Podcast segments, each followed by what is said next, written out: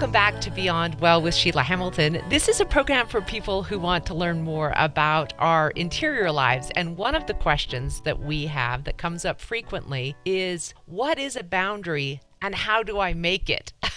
I struggle with this too. So I brought Dr. James Polo in to talk about what are boundaries, how do you create healthy ones, and when can they be problematic? And you know, this is a very timely topic because all of us have had our boundaries kind of messed with throughout this whole pandemic. How so? Say more.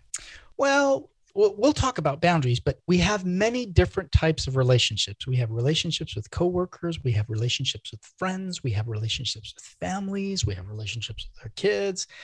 And with all of the pandemic social restrictions, we've had to really rethink well, how do we connect to other people when, what's good, what's not, mm-hmm. what's okay? So, you know, now is a great time uh, to think about how important this is, particularly as we start opening up and going back to our social connections from before that is such a good place to start because you're right. You know, none of us were going to parties. Now you start being invited to a lot of social events. It's a really good time to think about do I really want to do this or am I doing it for some sort of other expectation or some other reason in my life? I, I didn't really think about how important it is to rejigger our boundaries right now before we start being sort of the new normal again. Right. You know, if you think about it, when it comes to people and relational boundaries. The best way to think about it is a boundary is kind of where one person stops and another person starts. It's hard to think about what that really means, but boundaries really ultimately define who are we? What are we responsible for? What's safe? What's not safe? What's okay? What's not okay? What are my values? And how does that then all get filtered into the relationship that you're going to have with somebody else? Right. So it's really important. I, I want to talk about what the different kind of boundaries are because I think everybody thinks about boundaries being personal, but there has to be boundaries that are sexual, right? And there have to be yes. boundaries that are so so let's go over the gamut of what kind of boundaries there are first of all. Excellent. So traditionally there are five areas of boundaries that people think about. The first one is the emotional boundary how do you relate to other people, how close you are in terms from an emotional perspective. The second boundary is a physical boundary. And this is one where it can be everything from your actual physical space, but also boundaries of physical presence and being. Now, the reason why I highlight those two up front is because sexual boundaries cross over into both of these domains. Your, your boundaries with regard to sexuality can impact your emotional as well as your physical. But there are some under, other boundaries that sometimes we don't think about. Mental boundaries. What do we mean by that? Mental boundaries are about your ability to have your own thoughts and your own beliefs. So it's really what are your morals? What are your ethics? And that's a boundary because, of course, we all have different. Kind of like there's been a lot of divisiveness in this country lately. The next uh, boundary is material boundary. So think in terms of possessions. You know, the the biggest boundary that that I can remember was with my teenagers when I tried to explain them, no, you just can't take the car whenever you want. You have to ask permission. That's yeah. an example of a material boundary. And then finally, time. Time boundaries. We all have those friends that are exhausting from just a time perspective. Uh, so that's another one of those boundaries that can sometimes be challenging. And, and remember that when you have unhealthy boundaries, that means there's kind of a disregard of the values, the wants, the needs, or whatever limits you've set. So I, I do want to just first talk about people who have the most difficulty setting boundaries because, in many ways, they can probably think of themselves as over generous, over giving, over connecting over you know and that they might like that part of themselves until they begin to really resent it Yes. And in fact, this becomes a very complicated thing to look at because, you know, I'll give you an example. We've all had that friend that is willing to give you the quote, shirt off their back. Um, and it's easy to think that they're just really generous. And in some cases, that really is the case. But sometimes that kind of a boundary is done at the expense of the self. Mm, and you just wow. may not necessarily see it. So it is important to think about, first of all, you know, when you're thinking about your own boundaries, you, you have to actually think about and reflect what are your wants? What are your needs? what are your desires and prioritize those. I'm often it's, thinking, Dr. Polo, about um, women raising multiple children at home and also attempting to work, and probably this just complete destruction of any boundaries that they may have had because the needs of their family and their work have to come first. Oh, that is a huge challenge. And uh, I can tell you from personal experience, my, my wife struggled with that for many years. And in fact, it led to a, a significant period of depression yeah. because she had competing desires to be a mother at the same time that she had competing desires to have a career. Right. And then within that, how you then have relationships with your children and how you have relationships with coworkers can sometimes be impacted. I also just think there's an interesting add on to that in that you might get very clear about your boundary with your work, but your work is not really vibing with your boundary and they're asking yes. you to do things that are alienating your boundaries all the time. So, how do we make these sort of publicly and personally known? Yeah, so that's a great question. So, in addition to thinking about what are your boundaries, following your emotions, what, what are your needs, what do you like, what, what are you okay with, what are you not okay with, and prioritizing, you have to essentially in your mind set some limits. What are going to be my limits? Hmm. And the first step then is you have to be willing to articulate and discuss that with other people. The reality is sometimes it's an informal discussion. Sometimes it needs to be more of a formal discussion. And what I often remind folks is you don't have to feel guilty about what your boundaries are. You don't have to feel self conscious. You don't have to defend them. They are your boundaries, just like other people have their boundaries. Mm.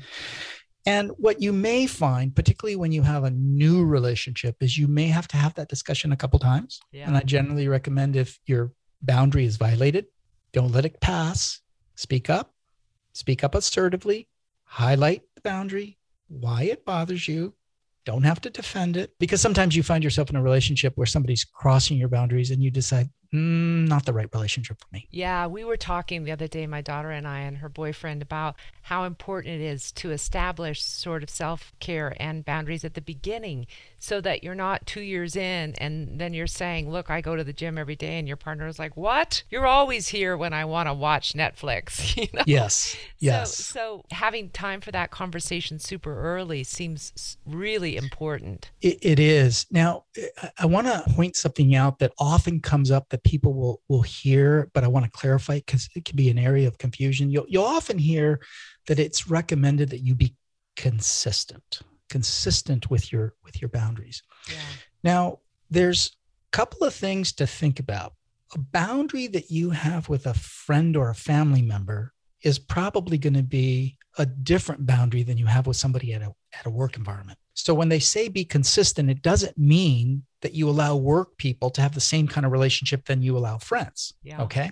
Right. The other thing is that remember in relationships, particularly in relationships with spouses or partners or people that we're really getting close to, those boundaries do sometimes change. They usually kind of get closer. So, you know, when you're first dating somebody, it's not okay to call me at two in the AM. When you're getting ready to get married to somebody and there's a crisis, they call you at 2 a.m. and that's yeah. kind of okay. So the other thing to remember is that sometimes in relationships, boundaries change over time. And remember, it's a two way street. Mm. And sometimes you need to kind of have a talk about that. Hey, you know, it is okay to do X, Y, Z, whatever. Yeah.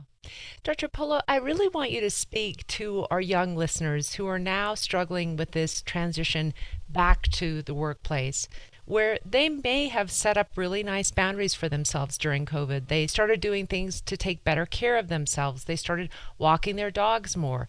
And now their businesses are asking them to either do a hybrid model or come back to the workplace completely. Is it appropriate to have a decision around boundaries with your employer? Or do you just have to do what your employer tells you to do? That is a great question. In fact, I've been getting that question a lot. Okay. First of all, a little bit about the work environment. There's no question that during the pandemic, many businesses, many companies, many corporations moved a lot of their operations to be work from home. Yeah. And coming out of the pandemic, not everybody is going back. Some companies are deciding, hey, we're going to have a flex model. We're going to have a modified model. We're going to have some employees that never come back to work. My, my, I'll give you an example. My daughter, her work was 100% on site prior to the Wow. pandemic. And they've already told her, your job is going to be 100% at home. And in fact, you don't have an office anymore because we got rid of it.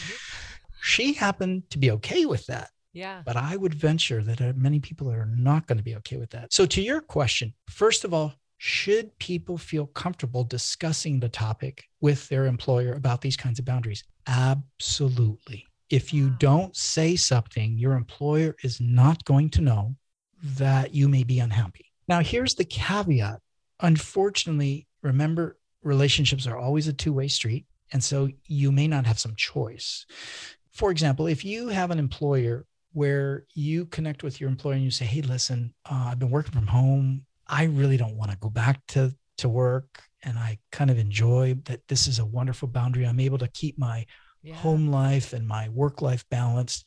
The employer may say, Oh, great. Um, guess what? Um, I'll put you in that crowd, in which case, telling them what you wanted was the right thing to do. Flip side, you may have a very similar conversation where the employer says to an employee, "I- I'm sorry, but your job is this, and this is where you have to work. This is how you have to work. Yeah. And now at least the employee has voiced and been heard. But the reality is they have to accept the fact that sometimes you don't control. I also want to talk about boundaries with relation to a person who is suffering from mental illness or alcoholism or opioid addiction. Many of us who have relatives who are addicted find the panic that we face when our loved one calls us and telling us, Look, I'm going to go to jail if you don't help me. I need to go into recovery again. And I just heard this quote the other day I established boundaries so that there could be a relationship to come back to when you were healthy again. And I'm I'm curious about that. What you advise people who are dealing with someone who is, you know, they a lot of people who are suffering really do lack boundaries. So that is such a good example of something that's important to kind of highlight. Remember that when boundaries are not well, they're they fall into a couple of categories. You can have a relationship where two individuals are enmeshed. In other words, it's hard to figure out where one person stops and the other one begins. They're just enmeshed. You can also have uh, relationships where there's a dependence. One person is heavily reliant on another one Yeah. and that dependence can take everything from an emotional dependence to a time dependence to a decision making dependence and can be exhausting. And then, of course, there are relationships that are abusive. And these can be abusive emotionally, they can be abusive physically, and they can be abusive sexually. Mm. Now, very often, folks that do have behavioral health difficulties, whether it's depression, anxiety, they're already dealing with stress. And relationships tend to end up shouldering some of that stress. Now, for people that are trying to support folks with some emotional challenges, all the more important to kind of set some clear boundaries. Uh, let me give you a very simple example. An adult child, 22, wants to come live at home. Parents say, "Great, you, you can live at home. You're, uh, we'll help you get get off your feet. You're, you're going to get a job, whatever." Uh, three weeks go by. The young 22 year old is not looking for a job, and furthermore, um, maybe doing drugs. And the parent says, "Hey, you want to live in our house? You can't do this. That's the rule. You can't use drugs. You have to have a job. You have to contribute because we want you to be able to eventually be self sufficient." Yeah. Now, the problem is that's so easy to say, but when you're actually in that situation, it's very hard to follow through. It sure is. Do you kick your kid out in the middle of the night? So here's the recommendation that I usually give people when it comes to any kind of a relationship challenge when you're already thinking the boundary might get crossed. Yeah. First of all, create your limits, write them down, and write out what the basic rules are when you're not emotionally stressed. Mm-hmm. Because when you're emotionally stressed is when you're going to be likely to violate your own rule. Right. So- And when you are emotionally stressed, that's when you need to go back to your list and said, wait a second. I said when I was emotionally, you know, stable, when I was feeling fine, Right. that I would not allow, you know, drugs in my house. So right now, even though it's, you know, my 22 year old, I got to stick to that boundary. Yeah. Because if you don't stick to those boundaries, although you think you're helping somebody, in essence, really what you're doing is you're simply contributing to the boundary problem, which hurts both people. I, I just want to ask another question on this topic because so many people that I've talked to say, Well, I'm so afraid that if I leave my husband, he's going to kill himself. He's told me that if I leave him, he'll kill himself. So there is a manipulation that's going on that's really difficult to stay true to your own boundaries that you may have, have adopted. Yes. And in fact, one of the dysfunctions of boundaries can be when one individual is trying to use emotions to manipulate the other people. And those are very, very difficult circumstances. I had a patient once before who had a spouse where that exact scenario was going on. And while it would be easy for us to think, oh, you're being manipulated, you should just not do that. Right. Well, this was the spouse that was also the father of her three children, whom oh. she had lived with for 25 years. Oh. And so the idea that she was just going to, quote, not worry about it didn't make sense. Now, the reason why I share that example is because when folks are really struggling with keeping and maintaining boundaries such that it's affecting you, it may be a good reason to go out and get some professional help. Somebody that can be a little bit more objective and help you understand no matter where you are in life, you have to still prioritize what are your needs, what yeah. are your wants, and how do you protect those? In the long run, when you have good boundaries, there's three huge benefits. First of all, it fosters independence so that when you move or when friends move or when family members die, you're able to go on because you're independent. Yeah. Number two, having good boundaries actually helps our esteem. We feel in control of our lives and we're mm. getting our needs met. And number three, when you have good boundaries, you're able to keep your emotionality in check. You don't get overwhelmed with stress. I just realized in talking about this topic that is probably its own topic because I've had so many questions from people. The other one is, well, my son is clinically depressed. How can I get him to help with the dishes? How should I expect him to have a job? He's sick. I wouldn't tell somebody who was suffering from cancer they need to get out of bed. I hear that all the time. And to me, that's also a boundary question. You know, th- that's a great example. And, and there's two things I would highlight that, first of all, when you're in a relationship and there's some boundary challenges, it's okay to talk about it in that framework. Yeah. Hey, John, this is a boundary issue for me. Mm-hmm. I'm feeling like you're taking advantage of me. And here's what you're doing, and here's how it makes me feel here's what I would like you to do that meets with my boundary. Now, here's the hard part it goes both ways. so you have to then be willing to hear well, what's the other person's boundary issues? What's the other person feeling that are their needs? So, you know, in this case, let's say uh, I'll, go back to the case that I used of the child that's living at home. It's like, well, mom, I can look for a job and I cannot get drugs and I'll change, live by your rules, whatever every day you're yelling and screaming at me and mm. telling me I'm worthless. And every day you're telling me I'm going to turn out just like, you know, Uncle Joe. Mm. And that's that's a boundary problem for him from his perspective. So the other thing when you're having difficulty with boundaries, you have to remind yourself mm. it has to go both ways. This is so wonderful. Okay, final topic around boundaries is social. I, I see so many people who it's almost like the framework for boundary making is lost on social media. They overshare, they over ask, they over um, they overexpose. They do a lot of things that they wouldn't do if they were actually with the person in real life or with the tens of thousands of people if they have a lot of followers in real life. What's your advice for people with regards to social media boundaries? Yeah. So there's two things that I would highlight, and it's really about perspective. If you're the individual that is consuming social media, remind yourself people are a little bit less inhibited. They may say things they don't mean, they, they may not even say things that are true. Yeah. And of course, particularly in the younger kids, there's a lot of bullying that happens on social media. And, and for a younger adults there's a lot of things related to relationships and you know dating and all that other stuff that becomes just an emotional kind of mess. So from the perspective of looking at social media you've got to kind of tell yourself up front different game set of rules in terms of what people will say and do and, and so forth. From the perspective of using social media you got to apply the same thing to yourself you know, would I normally say that to somebody? Would I dog somebody out or would I insult somebody online just because they can't say anything back or because they can't see me when I wouldn't yeah. do that in person? Once again, it really goes both ways. But I do think that social media is a huge challenge for all of us because as much as it's happening, it's still all new to us. Yeah. You know, we live in a world where we're connected on every single device. Yeah. And we've just lived through a, a year where we've been telling everybody stay away from people, don't get infected, but connect online. So we've been pushing that. And so it's really put all of us in a position of having to kind of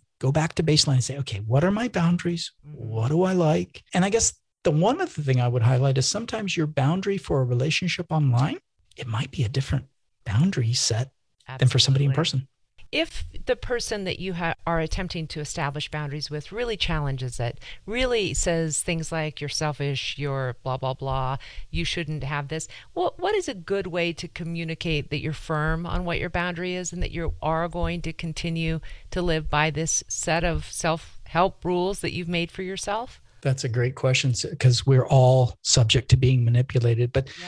uh, the first thing is you have to be very, very confident that you don't need to rationalize or justify yourself. Yeah. So if you get into a discussion with the why, you're already on the losing end because mm-hmm. there doesn't need to be a why. That is your boundary. What I generally recommend to folks is this is one of those times where you end up having a very difficult choice to potentially make. And what I mean by that is if this person is not going to respect that boundary, then is this a relationship that you want to continue to have? Mm. And sometimes you can articulate that hey, listen, we can't be roommates if you think you can just walk into my room anytime or use my car whenever you want. We're roommates, we're close friends, but yeah. that's my car, that's my room. Yeah. And you may have to even say, if you can't follow this boundary, that's okay, but it means we can't be roommates anymore and now you're not roommates with your best friend because you're out of college and you got to change the way that you live. So it's about articulating what you want, yeah. not feeling guilty about it, but then following through and being consistent about what boundary you've set. I don't know why this topic fascinates me so much, but I could talk with you for an hour about it. Okay, if you begin to move into the point where people are telling you you're really rigid on your boundaries. I mean, you'll only go out with me Tuesday at five o'clock from five to five thirty, and you'll only do it at this particular bar. Is that something that you just say, well, that is the boundary that I set, or is there a way to determine if you're becoming a little too rigid with? Oh, you have great questions, always, Sheila.